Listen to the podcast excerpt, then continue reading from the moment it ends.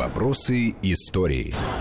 Здравствуйте, уважаемые слушатели. В студии Вести ФМ Армен Гаспарян, член Центрального совета военно-исторического общества. Армен, приветствую. Приветствую. А, наш обозреватель, историк Андрей Светенко. Андрей. Здравствуйте. И я, Гия Саралидзе. Это программа «Вопросы истории». Мы продолжаем серию программ, которые посвящены началу Великой Отечественной войны. Сегодня Э, во всяком случае, начнем этот разговор с э, знаменитого, известного выступления Сталина по радио, э, которое состоялось 3 июля 1941 года. А, вокруг этого заявления действительно очень много да, написано, сказано. А, в чем, собственно, вопрос? Что обсуждается, вот, что касается этого выступления, Армен? Ну, очень много претензий исторических к Сталину, естественно, да, и э, это заявление не является исключением. Во-первых, э, недовольны тем, почему это прозвучало 3 июля, а не 22 июня. Во-вторых, э, недовольны тональностью, потому что, по их мнению, у нас же есть э, категория людей, которые искренне себя полагают святее Сталина во всем и большими коммунистами являются, да, и, по их мнению, недопустимо было обращаться братья и сестры потому что это какой-то некий такой отсыл э, к православию, самодержавие, народность, да, в устах Иосифа Виссарионовича Сталина это, значит, э, выглядит э, не очень корректно с их точки зрения. Наконец, им э, крайне не нравится само определение вероломное нападение гитлеровской Германии. По, прич... в первых по причине того, да. что они считают, что Сталин противоречит сам себе, поскольку никто иной, как товарищ Сталин, наоборот, с 1939 года ты говорил о том, что война все равно будет, и наша задача эту войну оттянуть, поэтому о каком вероломстве идет речь. Ну, по сути дела, конечно, каждый абзац этой речи вызывает чье-то недовольство. Вообще, с этой точки зрения, вот интересно, что э, к выступлению Молотова 22 июня 1941 года ни у кого претензий не возникло. И все претензии вот неблагодарных с этой точки зрения потомков высыпались на голову Сталина. Тут ну, я не что, знаю, с чем это связано. И что надо сказать, ай-яй-яй, как вы посмели выражать тут какое-то недовольство, потому что, мне кажется, Армен здесь абсолютно не в категориях недовольства надо оценивать и содержание этой речи, и его восприятие, но факты налицо. Только на 12-й день войны, значит, Сталин подает голос, что называется, да, что, чем он занимался до этого. Возникает вопрос, без довольство, недовольство, при всем уважении совершенно, так сказать. Да, все обращают внимание на изменение риторики с первых же слов. Братья и сестры абсолютно старорежимное такое, значит, патерналистское, э, сестры, так сказать, это что, так сказать, на, на одну доску ставит, и кто-то, может быть, даже прочитывает, что этим-то Сталин как бы предлагает уже разделить ответственность, как бы мы тут все, это одна семья, да, вот на нашу семью. Хотя посыл гораздо более глубокий в, в этой фразе содержится. Но самое интересное, что помимо того, что он, конечно, говорит о вероломстве, которое уже на 12-й день войны, ну, надо было бы забыть, наверное, так сказать, этот тезис, который требует, в общем, отдельного разговора, какая могла быть вера там и все это. Тут я с тобой согласен. Но ведь дальше же начинается эта речь с какой фразы? Там, что несмотря на героическое сопротивление Красной Армии, несмотря на то, что лучшие дивизии врага и лучшие части его авиации уже разбиты и нашли себе могил, вот это-то. Ну, это отсыл э, к это прямой, на самом деле, отсыл к сводкам Совинформбюро, которые потом в 1944 году начали редактировать. Которые э, рассказывают о том, что уже там масса всего и всего, но это не, не, не, не склеивается, не вяжется с тем, что не, ну у нас это все-таки после знания, согласись, да, это мы с тобой рассуждаем ну, в 2016 в... году, а не в июле 41 Да, ну я согласен, терапевтический посыл здесь понятен, но надо же иметь в виду, что люди не дураки были, там под Сталином они выросли, они же все-таки, так сказать, умели сопоставлять и понимать, понимать, что было говорилось до того. Да, действительно, два года говорилось о том, что мир находится в состоянии э, второй империалистической войны, в котором у нас нет союзников, в котором мы не, не участвуем по мере возможности, укрепляем мощь, обороноспособность, границы на замке, армии стянуты значит, к западным границам. То есть, ну, так сказать, все было логично. А здесь Сталин начинает задавать, как бы, так сказать, сам себе вопросы и отвечать на эти вопросы, которые, если если и задавали люди, то два года назад. А зачем надо было спрашивать, как могло случиться, что мы пошли на заключение пакта о ненападении с такими вероломными людьми, да, как все же он оправдывается фактически. Но это на да? самом деле классическая история товарища Сталина, потому что очень много из его творческого наследия как раз и построено в формате, он как бы сам себе задает вопрос, да, и потом верно. в дальнейшем подробно на него отвечает. Это, кстати говоря, по-моему, с 1934 года у него была Ну, абсолютно когда- отработанная схема. Когда другие уже вопросы перестали задавать вслух, Не, ну некоторые поняв, к чему всё-таки. идет дело, да, но Некоторые если они уже не публично задают. Вот это вот непубличное, кстати говоря, пространство первых двух недель э, войны, оно тоже достойно, так сказать, обсуждения. Тут мы, конечно, можем какие-то в темной комнате искать черную кошку, да, но факт остается фактом. Почему, значит, получается так, что у нас даже ставка Верховного Главнокомандования вот в этом привычном виде, она появляется только 8 августа. Только 10 июля ставка Верховного Главнокомандования образуется во главе со Сталином. А вот в эти дни, и в тот день, когда он выступает по радио, самый главный с точки зрения вот документов, это Семен Константинович Тимошенко. Кто бы вообще помнил, как этого маршала зовут, да? Председатель ставки главного командования образованный, ну, как и полагается, там, на, на первый день Ну, войны, наркомом был 23-го, обороны, да? кого- То есть, не это же от- что-то от Сталин там присутствует в качестве члена ставки, и, наверное, это можно трактовать как, так сказать, еще, так сказать, попытку выстроить э, такую систему, которая могла дать да- э, задний ход, так сказать, в отчаянии, так сказать, противника окажется, что он все-таки Андрей, я, я масштабную хотел бы провокацию совершает, а не войну. э, вернуться все-таки к, заяв- к выступлению Сталина и вот по поводу того, что он задает вопросы, да, и там и отвечает. Но ведь он задает те вопросы, которые э, задавали в этот момент и люди, и, и отвечает на них. Он же все-таки посыл-то понятен. Надо, надо объяснить людям, что происходит. Но он был политик все-таки, и, мягко говоря, далеко не самый последний э, в мире. А, Это классическая, на самом деле, сталинская история. А, По такому принципу построена, еще раз говорю, да, все его речи там с 1934 года, и он прекрасно понимал, а, что конкретно будет заботить вот такого э, средневзятого советского человека. И к нему идет посыл. То есть, если мы внимательно прочтем эту речь, то мы обнаружим, что она может дробиться на кластеры а, общества. Да, там есть посыл, вот это братья и сестры, это к тем, кто постарше. Есть посыл к тем, кто помладше. Он очень точно чувствовал ту аудиторию, А, к там которой есть он посыл- обращался. Посыл к трусам и нытикам, то есть дежурный Ну, а как без удар этого? носом об стол какой-то там интеллигенции, которые якобы, так сказать, трусливые Но и опять же, ни прочее, одной речи сказать. Сталина без этого не обошлось. Там за Вот. последние там, 7 лет до войны. А Вот очень интересная вещь, которая потом совершенно уйдет из риторики пропагандистской, будет вестись речь о сплочении, о героизме, о мужестве. Но оно и в этой без- речи идет. без А здесь еще есть отрыжка вот этой классовой большевистской времен гражданской войны, что есть вот среди нас, ну там разве что прямым текстом не сказано, что Не, ну пятая почему? колонна, Ну, но в приказе всё-таки- 227 спустя год это все тоже Так, еще найдет отражение. 227 это он не, не для, так сказать, политинформации, он для ра- расстрельных ну, ну, команд, и ну, он вот для эти вот, выполнения. э, там образы, уже, да, когда припекло, присутствуют. но это уже приказ прямого действия. Конечно. В ситуации тотального отступления лет 42 года, ни шагу Связано назад, как это раз уже, что называется... как раз наркома Да, Тимошенко. При- припекло, что называется. А вот здесь-то действительно, как мне кажется, на многие вопросы, которые за два года до этого возникали, Сталин для начала пытается дать ответ. Ну и вообще довольно странно выглядит пассаж о том, что он начинает рассуждать, а что выиграла и что проиграла фашистская Германия, разорвав пакты. Она добилась этим некоторого выигрышного положения для своих войск в течение короткого срока, но она проиграла политически, разоблачив себя в глазах всего мира как кровавый агрессор. Извините, в глазах всего мира Гитлер как кровавый агрессор разоблачил себя еще в 1938 году, так сказать, Нет, но это посыл, и в э, конечно, 1939-м, и Чехословакия, и. Польша, и вся британская пресса, кстати, я вот в прошлой программе, так сказать, эту статью из Таймс цитировал, там они это напрямую связывают. Польша, Чехословакия, Бельгия, Голландия, Дания, Норвегия, а теперь вот Советский Союз попался. Это вот все для внутреннего пользования.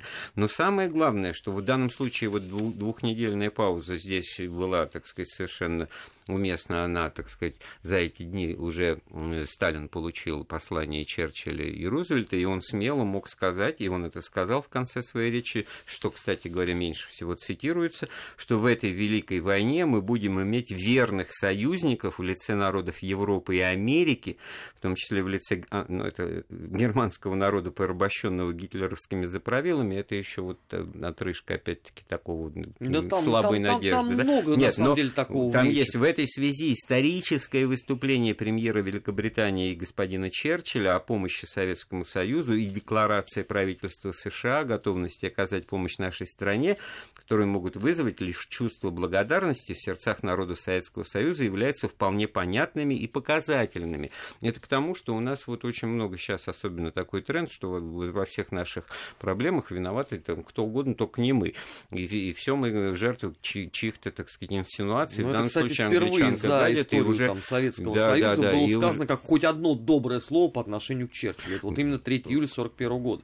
Потому что до этого, в принципе, риторика э, по ведомству агитации и пропаганды не сильно уходила дальше любимых там оборотов Гитлера из серии там тучный алкоголик, это ничтожество, значит, и так далее. Да, ну, понятно, с поправкой на ветер, но отношение к Черчиллю было такое еще со времен, когда он был министром колонии. Вот это вот содержательный момент очень важен. Это действительно речь политика, действующего вынужденно в сложившихся неожиданно для и признающего, что неожиданно обстоятельства, в которых он дает, так сказать, понимание народу своему о том, каков расклад сил, на что мы можем рассчитывать, без, без патетики, да, может может быть, для многих это звучало неожиданно, и они воспринимали это скептически, как же так в один час, так сказать, переменить вектор восприятия этого ненавистника советской власти, но в данном случае, точно так же, как вот неожиданным в кавычках оказалось нападение Гитлера, вот столь же в кавычках неожиданно, по большому счету, была бы и поддержка со стороны Англии, которую сейчас пытаются интерпретировать, ну, просто вот так по-детски. Они вот подталкивали Гитлера, подтолкнули,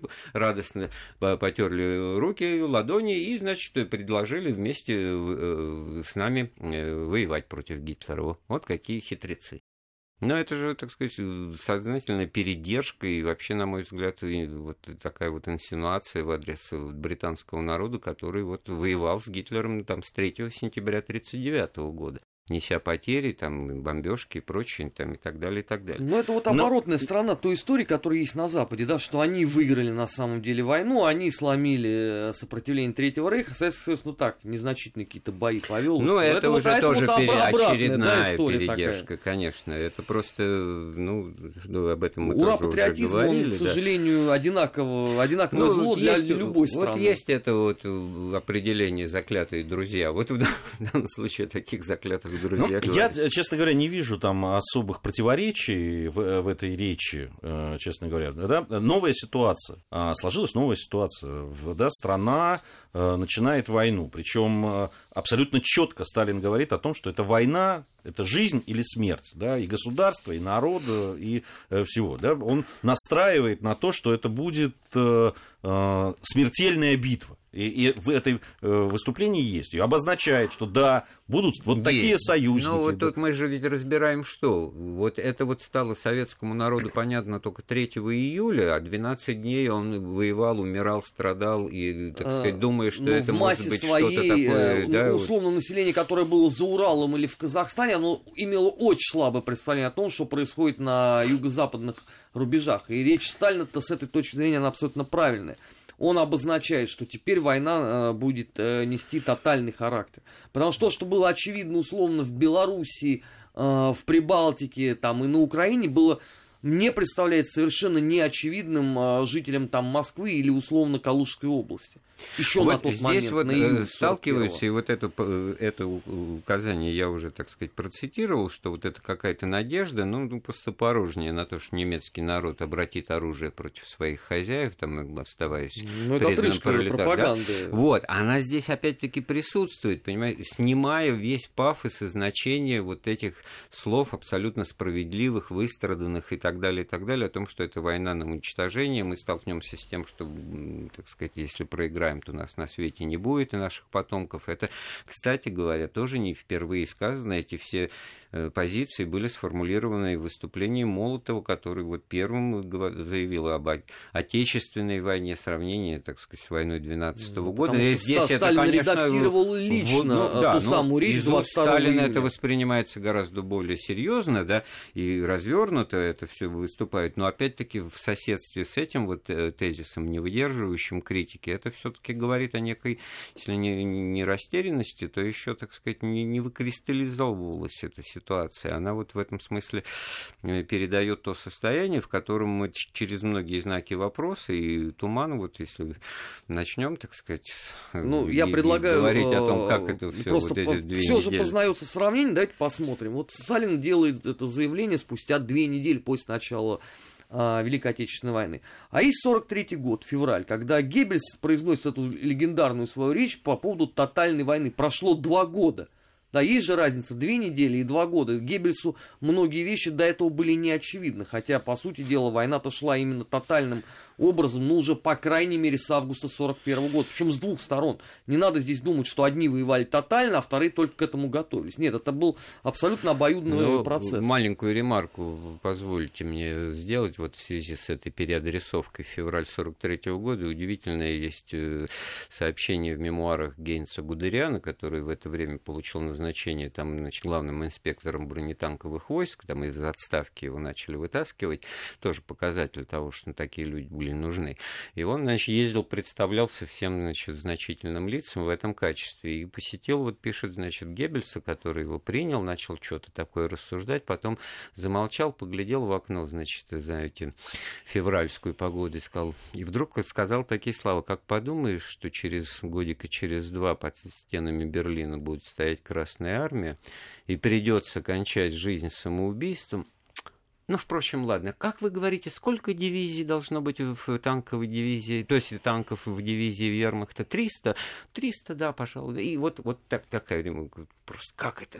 Это ходячие, это, это какие-то шизофреники, да, получается, или что? Или наоборот это... Ну, а, а мне кажется, что это просто лишний раз а, подчеркивает момент, который у нас почему-то старательно все время обходит. У нас же показывают Геббельса там и, всех прочих просто какими-то недоумками. Это были очень серьезные люди, очень серьезные противники, и, и напротив это надо говорить о том, что мы победили э, невероятно Очень достойного и сильного ну, я бы слово противника. До, достойного все-таки хочется и, и избежать. Ну, это в русской традиции да, такой, да? да? Мы, мы всегда побеждаем достойного противника. С точки зрения достоинства, ну, если просто силу так... Силу, да. Ну, здесь про силу это, говорится. Это не, не человеческое достоинство. Да, с точки да, зрения да, да, человеческих качеств. Позитивный контент, который это слово за собой Морально-этический несет, да, Коннота, коннотацию, вот еще одно умное слово. Да. Вот. А что касается все-таки вот этого 3 июля, то смотрите, что происходит. Э, совет по эвакуации создан чуть ли не в день начала войны. То есть там, значит, непонятно даже, кто э, принимал решение, которые мы говорили, что, ну, может, как паникерство как раз какое-то быть воспринятым, да. Другие чрезвычайные органы, ну, создаются как бы вот в первый, второй день войны. А Государственный комитет обороны возникает, значит, только 30 июня. Да? Вот, кстати говоря, он про Государственный комитет обороны уже имеет возможность 3 э, июля сказать и упоминает и говорит о том, что это чрезвычайный орган, который будет всем руководить. Но как он тоже создавался, это же тоже, если опираться на воспоминания того же Микояна и других, значит, э, где, так сказать, фигурантов событий, то получилось, что получается, что решение об этом принимается на совещании, на котором Сталин вообще не присутствует. Это Молотов, Маленков, Берия, тот же Микоян, Вознесенский, кого-то, значит, одного там я забыл, как всегда, это Ворошилов, да. И с этим решением, значит, выработанным, едут на ближнюю дачу в Кунцево, где вот дальше уже, может быть, так сказать, литературные такие художественные приукрашивания застают Сталинов, там, плачевном состоянии, и что тот вот чуть ли не готов к тому, что они сейчас ему объявят, что мы тебя отправляем в отставку, так сказать, и арестовываем, ты довел страну до такой бедства, бедственного положения, значит, а они ему вдруг предлагают возглавить Государственный комитет обороны, он радостно, так сказать, как словно восприятие, значит, воспревает и начинает, значит, возвращается к работе. Но это вот такая Но здесь вот надо э, еще учитывать, максимально что карикатурная... так большинство из этих воспоминаний написано было во времена Хрущева, где Сталину приписали много всего, от войны по глобусу до там абсолютного презрения ко всем э, титанам мысли. Поэтому Это здесь не значит, что это все было поделили. неправ, просто при Сталине такое говорить невозможно. Вот понимаешь, тут Но тоже здесь, надо здесь, с одной стороны, при Сталине говорить невозможно, при Хрущеве было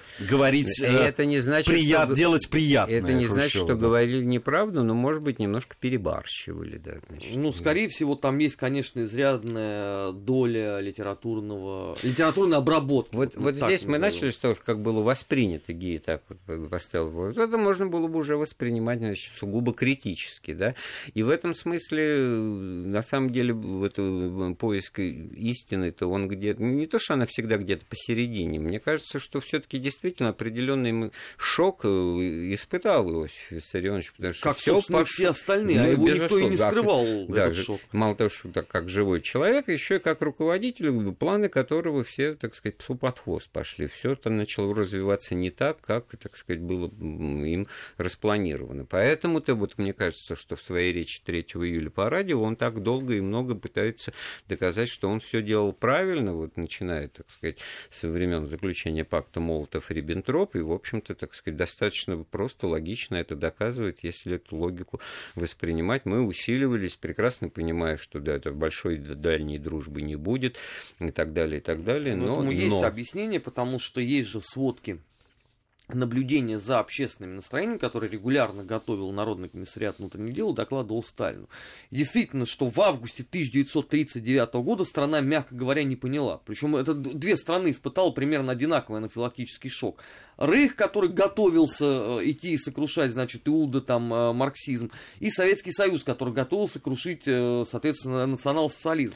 А тут выяснилось, что Причем- есть договор о ненападении. такое, такое непонимание и неприятие, что даже, в общем-то, вот сейчас уже ныне живущим, там, третьем, четвертом по счету поколению, с трудом, э, а некоторые не хотят в это верить, даже глядя на кадры кинохроники и фотографии, верить вот совместный парад, значит, войск вермахта и Ну, там не парад, Армии. там Ну, совместный непонятно, вывод ну, торжественный. вывод, да, вот, одни что ушли, другие вот зашли. тот же Ге- Гудериан захватил Брест, который по соглашениям должен был отойти к Советскому Союзу, и вот эта смена, так сказать, знамен, флагов, передачи, значит, юрисдикции, она проходила, так сказать, вот с рукопожатиями, комбриг Кривошеин наш, э, генерал тогда. В армии, кстати, тоже такое же Гудериан, все это, так сказать, все это им было. И вот э, дело не в том, что вот это сейчас, ну как вот, ну, а что тут вот упрек такой э, в фальсификации, да, вот, который бродит это сло- словечко, да, значит, ну вот таковы источники, так сказать, такова правда, таково это и в воспоминаниях и Кривошеина, и Гудериана, эти сцены общения на-